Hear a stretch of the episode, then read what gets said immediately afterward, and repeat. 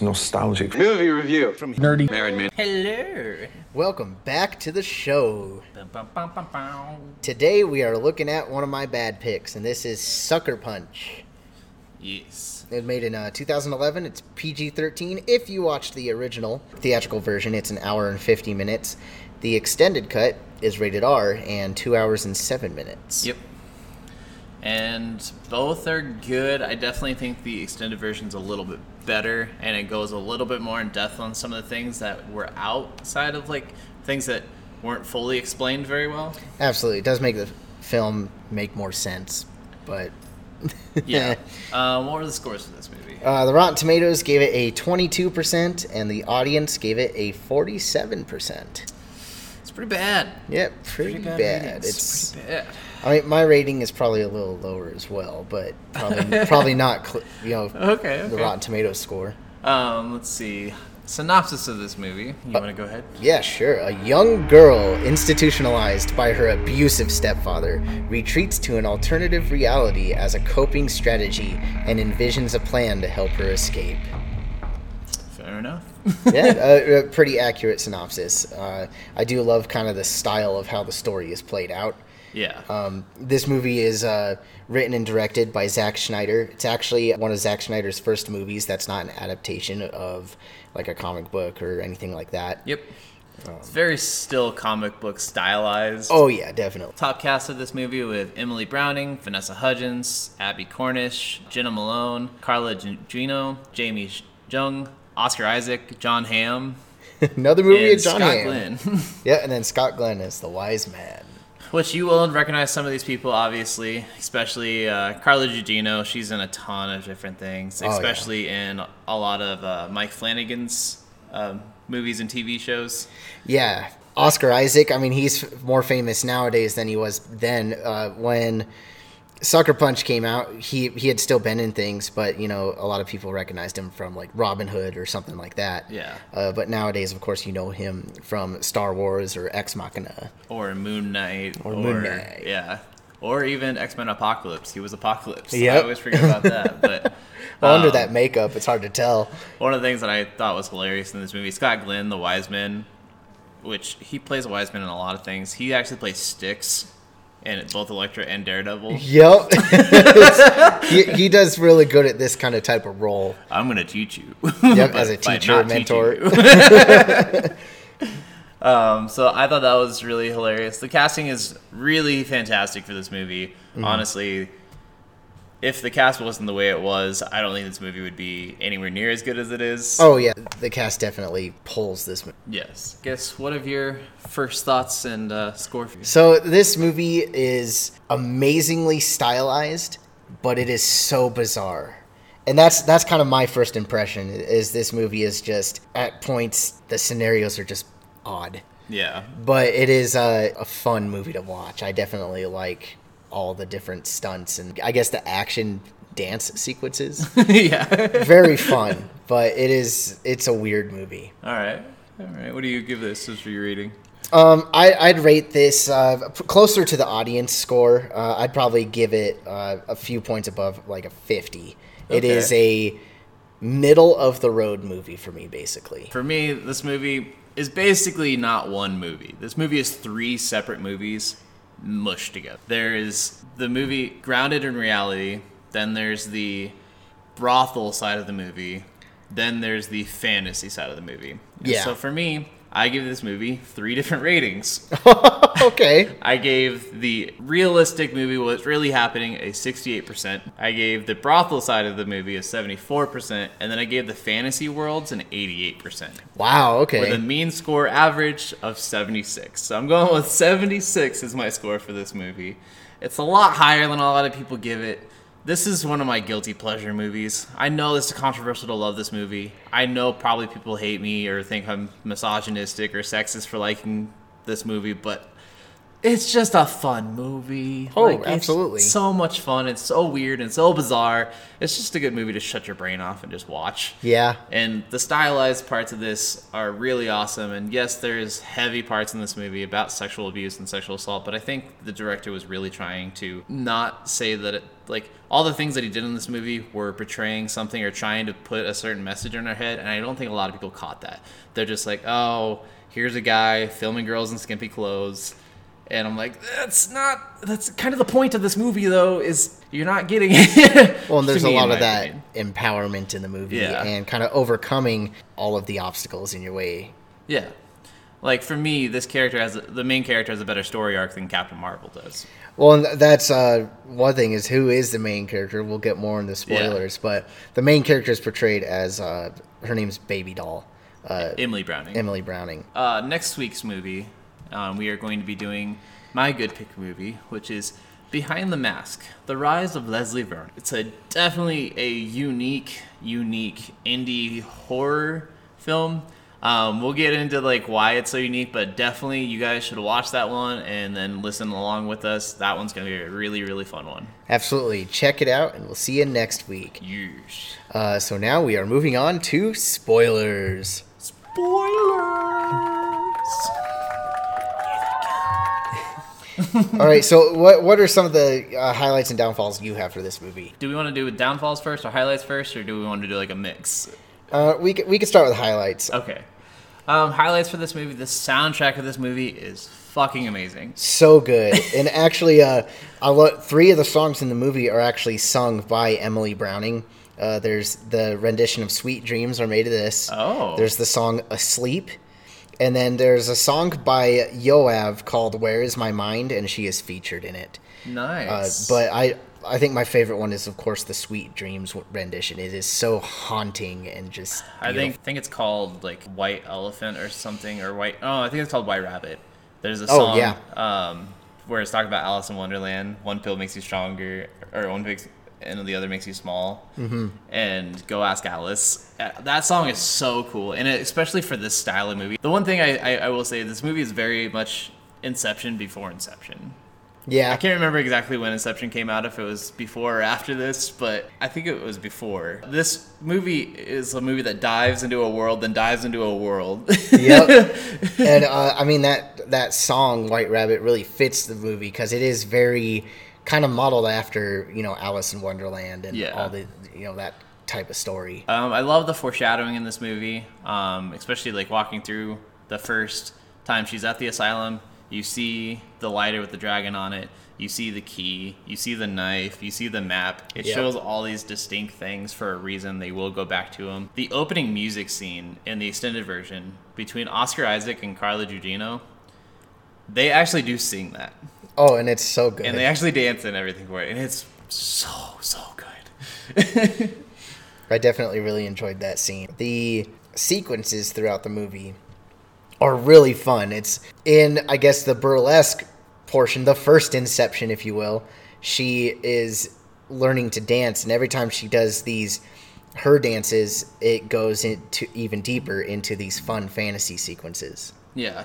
Which this is one of those things that I both love and hate about the movie. I Yeah. kind of wanted to see her dance once, but to the same extent, like I don't know if any dance that she would have done would have been as mesmerizing as they said it was. Oh yeah, because I mean these scenes are so visually beautiful, and I don't know. I guess one thing that bothers me about the dance sequences is I would have liked to see it too, but the way she starts out dancing, she kind of just stands there and like kind of waddles back and forth. yeah. She sways back and forth with her shoulders. It's it's kind of awkward to me. But uh, continue. You were about to. No, I, I mean you're totally right. Like it's it's definitely one of those things where it's like just kind of like weird and she seems kind of like shy and awkward at first and then like every time they talk about the dance after she's done like everyone's clapping everyone's in tears everyone's like oh my god that was the best thing ever and then like one of the characters sweet pea is always like oh that much gyrating and sweating is just weird and gross and i'm like What? what is she doing? Explain at least something. I need some sort of like picture of what the fuck you're seeing that makes it so incredible. I don't I don't know. But yeah, no, I, I think the cinematography in this movie is so good. Um, if you're a fan of Zack Snyder, uh, I mean, it could be a highlight or a downfall for you because he does fall into his like Zack Snyder is known for doing a lot of slow mo and stuff like Yeah. that, and he definitely uses it. I mean, it's it's his style, and it. I mean, it's it's not bad all the time, but it's there. Yeah, uh, he definitely has those like Dutch angles that we've talked about too, where it's definitely looking at these women, and it does like there's parts of this movie that seem a little weird, like in the fantasy scenes, like they fight so it's the most like anime stylized fantasy sequence like every but it's like all different styles of fantasy so like the first fight scene is an anime style samurai fight with tengus And they're like 25 foot tall samurai Yes. and she's just this little thing. Which a Tengu is a Jap- Japanese demon um, that a lot of times they have these really long noses. Which the first samurai she fights has that really long nose, and that nose, if you cut it off, you can like get any wish or whatever, or no, Oh, it heals okay. any ailments. So it's like a weird, really thing, and like it doesn't explain that at all. But like knowing that, I'm like, well, that's kind of crazy. And then we have a World War II fight uh, at Notre Dame with uh, mech suits fighting steampunk zombie Nazis. It's it's so weird. And then we have a, a fantasy castle with orcs and a wyvern. And then uh, a world with multiple planets in view with floating train. And the train's armed with a bomb that's on its way to a city filled with killer robots. like they're all like such like unique styles of fantasy and like it's it's kind of crazy that they don't stick with one style. Well- and yeah. honestly, it feels like each of these four sequences are.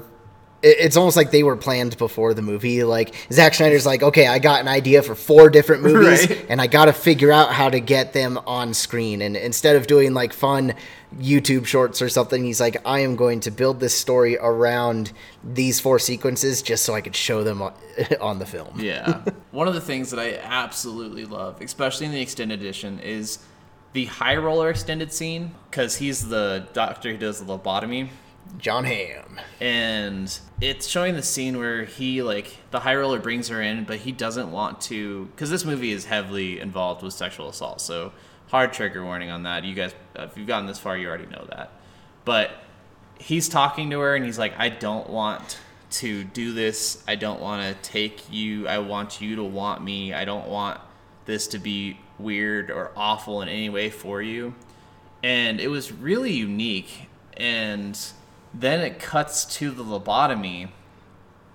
And that whole scene of the lobotomy made so much more sense to me mm-hmm. because after the lobotomy, he talks about how he doesn't like this, but it's his job. How he doesn't want to do this, but he's forced to do it.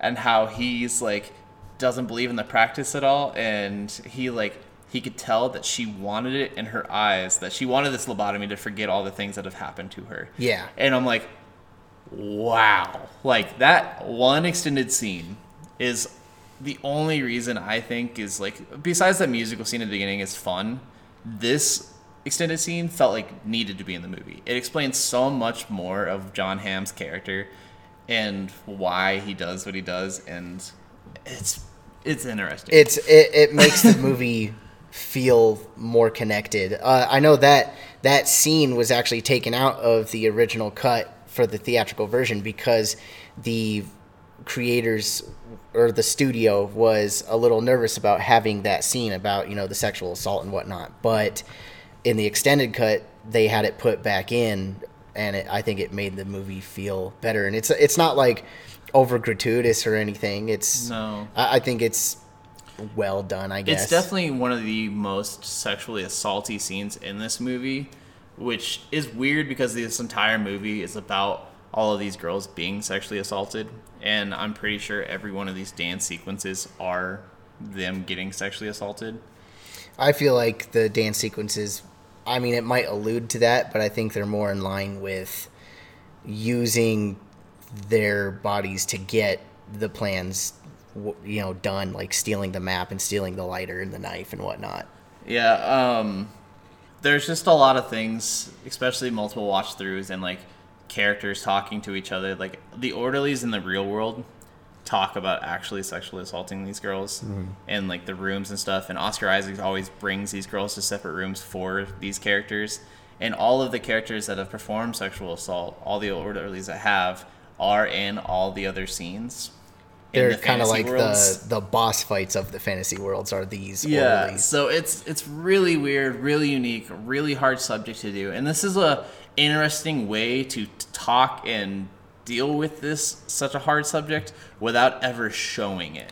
Oh, and I appreciated that a lot because as much as people think this movie is gratuitous or gross or misogynistic, it could have been way worse. Well, it actually took a lot of planning to make to talk about these things in the movie and still keep it PG-13 when it first came out. The R rating really doesn't add too much like blood, you know, or sexual things. Like there's not really Yeah. any nudity or anything in the movie. I don't think there is a single thing of nudity in this movie. so it, it was interesting style of how to talk about this subject and be able to show it to a wider audience. Um, I will say some of the designs of this movie, like that mech suit that Amber uses in that Nazi war scene, is fucking cool as shit. oh yeah. The sword that Baby uses is so unique and cool. Uh, Jen and I both said that the dragon or the Wyvern in this movie is one of the best looking movie dragons we've seen.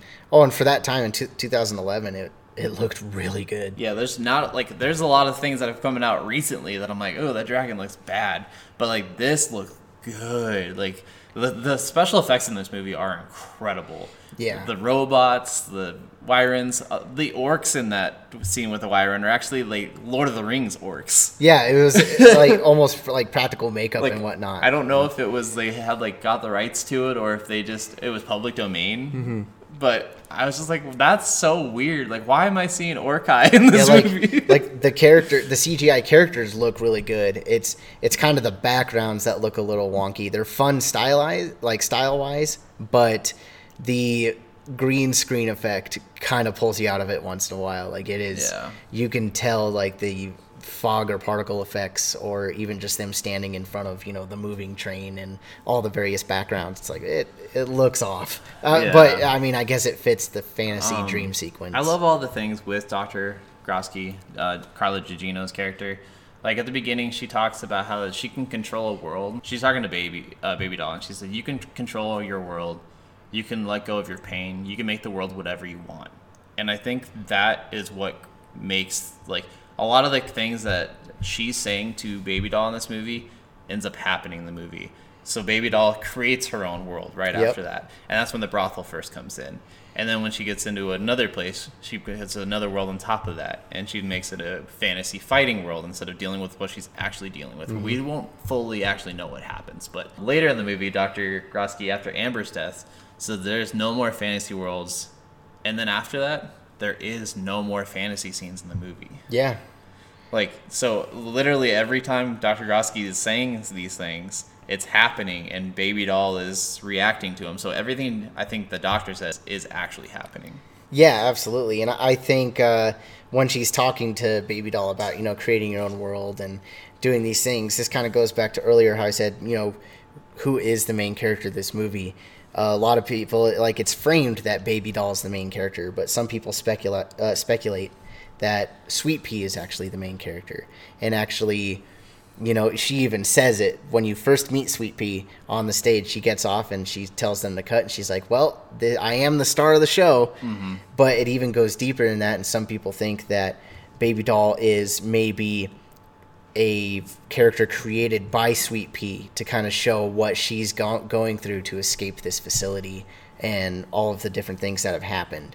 And it, Yeah. it makes a lot of sense. And there's uh, deeper dives of it on YouTube that I definitely recommend to go check out. For sure. But it's it's interesting, kind of looking at how this movie is framed. Talking about that, like the opening dialogue actually like says like you don't ever know who's gonna be a hero. You don't know if it's gonna be this person or that person or just some random nice old guy on a bus.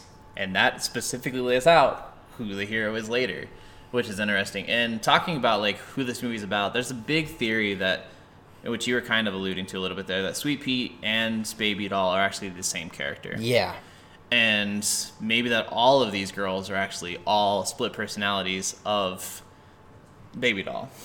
and I think that comes into play. Maybe like uh, it shows the different lobo- the lobotomy scenes with Baby Doll, but then it cuts to the theater performance where it is actually Sweet Pea sitting in the chair, and I'm wondering if maybe the lobotomy kind of triggers that point of she has all these different personalities. These I, different I really hate that they showed that lobotomy scene like towards the beginning of the movie because I really think that they like showed that, but then they like, all right, three days earlier or five days earlier or whatever, but they Mm. didn't ever say five days earlier, and so I think it jolted. But like to me, um, I really do kind of think they are the same person because they have that sisterly bond. She lost her sister, so she got sisters in her head Yep. together and then and when we do hear about the things that were real like her stabbing an orderly her causing a fire and her letting a someone escape there's no talk about two of the girls dying Yeah. or three of the girls dying actually because we had rocket amber and blondie Yep. all die and so i was just like well if we're not talking about those three things happening then did those things happen was that all in her head were those different parts of her that was that were dying in those moments or of her letting go of some of those styles of emotions And I think it definitely could have been that. and so I thought that was very, very interesting. The lobotomy also is really cool because I thought this was the lobotomy hits the viewer. Like it looks like it's hitting us. And at that point, I feel like it's killing the male gaze and killing hope. Oh, okay. That's an interesting way to look at it. I just love how it tricked you into like when the lobotomy happens, it cuts to the burlesque thing. It it seems like it's going like that. Like you mentioned, you Yeah. know, it does like a time jump where at the end of the movie it shows him actually finished performing the lobotomy and the ac- actions of the fantasy sequences actually took place before the lobotomy. Yeah. I just think it's so interesting because it makes you think like all this is happening in her head after she gets hit, but it's actually stories that happened before. Yeah. A lot of people also talk about how, and I even saw this on Cinema Sins, which I, I had when I was watching this movie again with my wife. She said the same thing. She's like, How did that shot hit the sister? And I'm like, It wasn't the first shot. A lot of people think it was the first shot that bounced off the light and ricocheted and stuff. There was two shots fired. and it's the second shot, it actually pierces through him, and you see it hit a coat in the back of the closet. She was behind that coat. That makes sense. So it's something that I noticed and I like rewound it and showed her and she's like, "Oh, I think you're actually right." She's like, "I didn't know how that hit." And I was like, "It doesn't show the sister, but I guarantee you she was behind that coat and that was the same height of where she was at, so it has to be that second shot." That but a lot sense. of people fault that first shot. like, I think I couldn't ricochet like all crazy like and hit her. Like, do you have anything else for like highlights? I do like that he did leave. He wanted to leave this movie up for interpretation. He wanted you to think about who this movie actually is about. He wanted you to gather your own things from it. Everyone's gonna find their own things. People they think are their own like. Uh, wow, I fucking I can't speak right now. Um, everyone's drawing their own conclusions to this movie of who is the main character, what is going on, what's the main story of this. I think it leaves a lot of room for interpretation, and I think that's why this movie gets downgraded a lot. It gets shit on a lot because a lot of people just when you have a lot of room for interpretation, you're just a lot of people like I need an explanation or this movie sucks. Like it, it gets you thinking, and it's it's a good decision by yeah. Zack. Um, Oscar Isaac in this movie, I just want to say he by far was one of the best actors in this movie. He's amazing in almost everything he's in. I one of my highest loved actors. Like he's grown so much for me, but he is amazing and terrifying at some parts of this movie. Well, he's he's actually, in my opinion, the highlight Oh, of acting in the movie, and actually, I think one of the only highlights. Like the other characters, they I guess do well for what they're given, but I find every single other character in this movie incredibly boring. Yeah. They're just they don't have much character to. Like, uh, I think Rocket also is pretty decent. Jena Malone's character. That's the only other one that I like really, really, really enjoyed. But yeah, some of the other ones just kind of fall a little flat at times. Oscar Isaac, the entire movie is fantastic. Yeah, every, every scene he's in, he just kills it. I guess we should go into downfalls then. Yeah, uh, I guess this is something very minor, but uh, in the chase sequence in the trench during the World War II fight, it just got way too shaky cam for me. I, I just it, sometimes it was kind of hard to just tell what was going on, but I'm like, this way too much motion. Kind of dial it back a little. And then another minor thing before I get into a big thing is uh, the wise man. I think he was great, but it was just so annoying. And I guess part of his character when after he's done talking, he always goes, "Oh, and one more thing," and then says some quip. And I One was, more day. yeah, I'm like, can you can you not? It just it was bizarre. But my biggest issue with this movie are the fantasy scenarios themselves. Though they are awesome and stylistic, I I enjoy them. I feel like they do not fit well, uh, and they have no parallel to what is actually going on with the actions in the movie. So I feel like when the scene happens, is just it it doesn't really fit. Yeah, like I said, the inception kind of building of this movie of a world inside of a world inside of a world, all inside of her head, with all of these characters might be made up.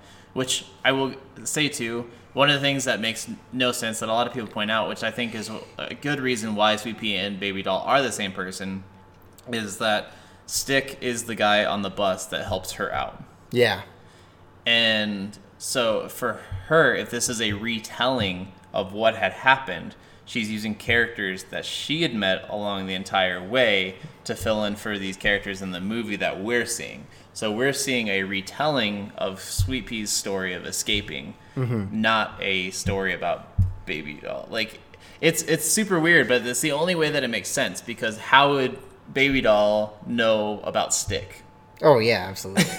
without I well, at first it's like he's just a made up character to help drive things, but yeah, showing him at the end with Sweet Pea, it's like, oh, well, that makes more sense then. That the other characters might be. Um, yeah, one of the other downfalls for me is besides the man on the bus and the two, two policemen trying to find the person who broke out of the insane asylum, the two cops, male cops, every other male in this entire movie wants to sexually assault someone.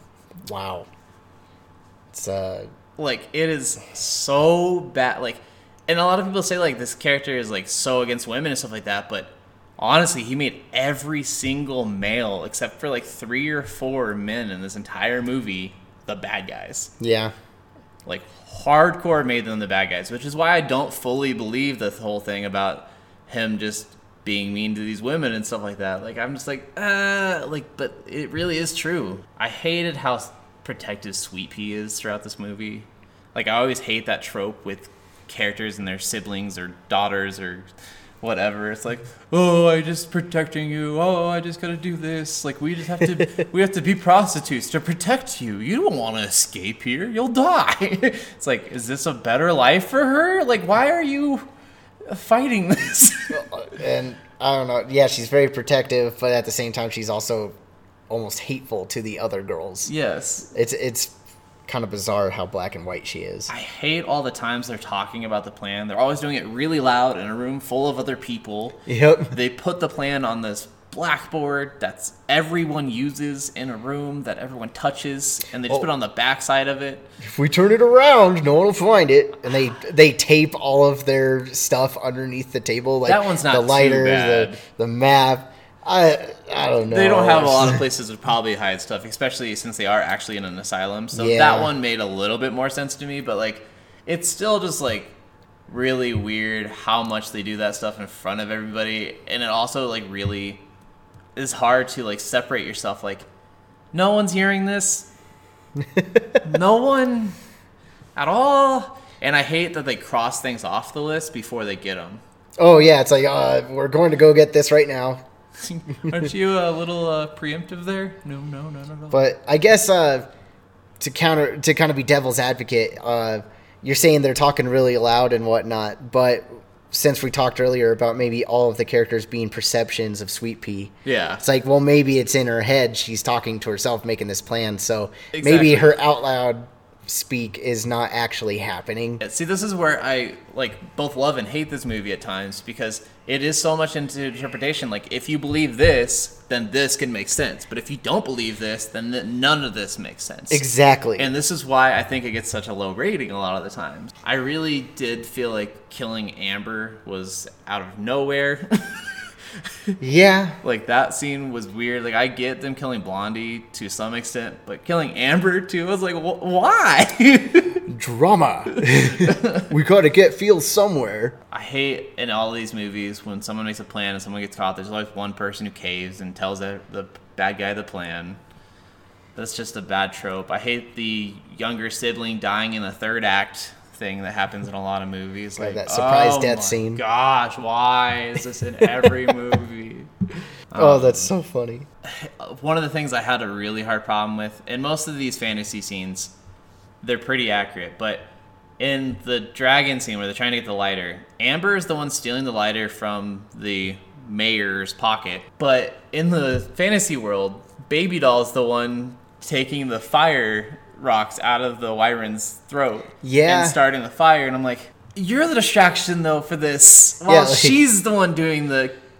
Like, that's another thing where I'm like, okay, they have to be the same person. Yeah, because they that's switch the only roles. way that, that makes sense that they're switching roles throughout this real world and fantasy world. I'm like, ah, you're making this too complicated. Yeah. Um, the airplane only has one propeller. One wing. Like It, had both wings, but on it had like the cockpit like kind of not in the middle, and then it had propeller on one side of the wing, and only one propeller. And I'm like, that plane wouldn't fly at all. it, it would turn in circles on the ground. Ugh. so bizarre. yeah, I think that's pretty much what I have. Yeah, uh, I guess a couple other fun facts. Uh, apparently, Vanessa Hudgens was really looking forward to this role because it's something different than what she had been doing, Yeah, like uh, was from her High School Musical and whatnot. First thing after High School Musical. So she wanted to show something different. Because I believe High School Musical 3 came out in 2010. So this was the year after, After. she had just ended High School Musical.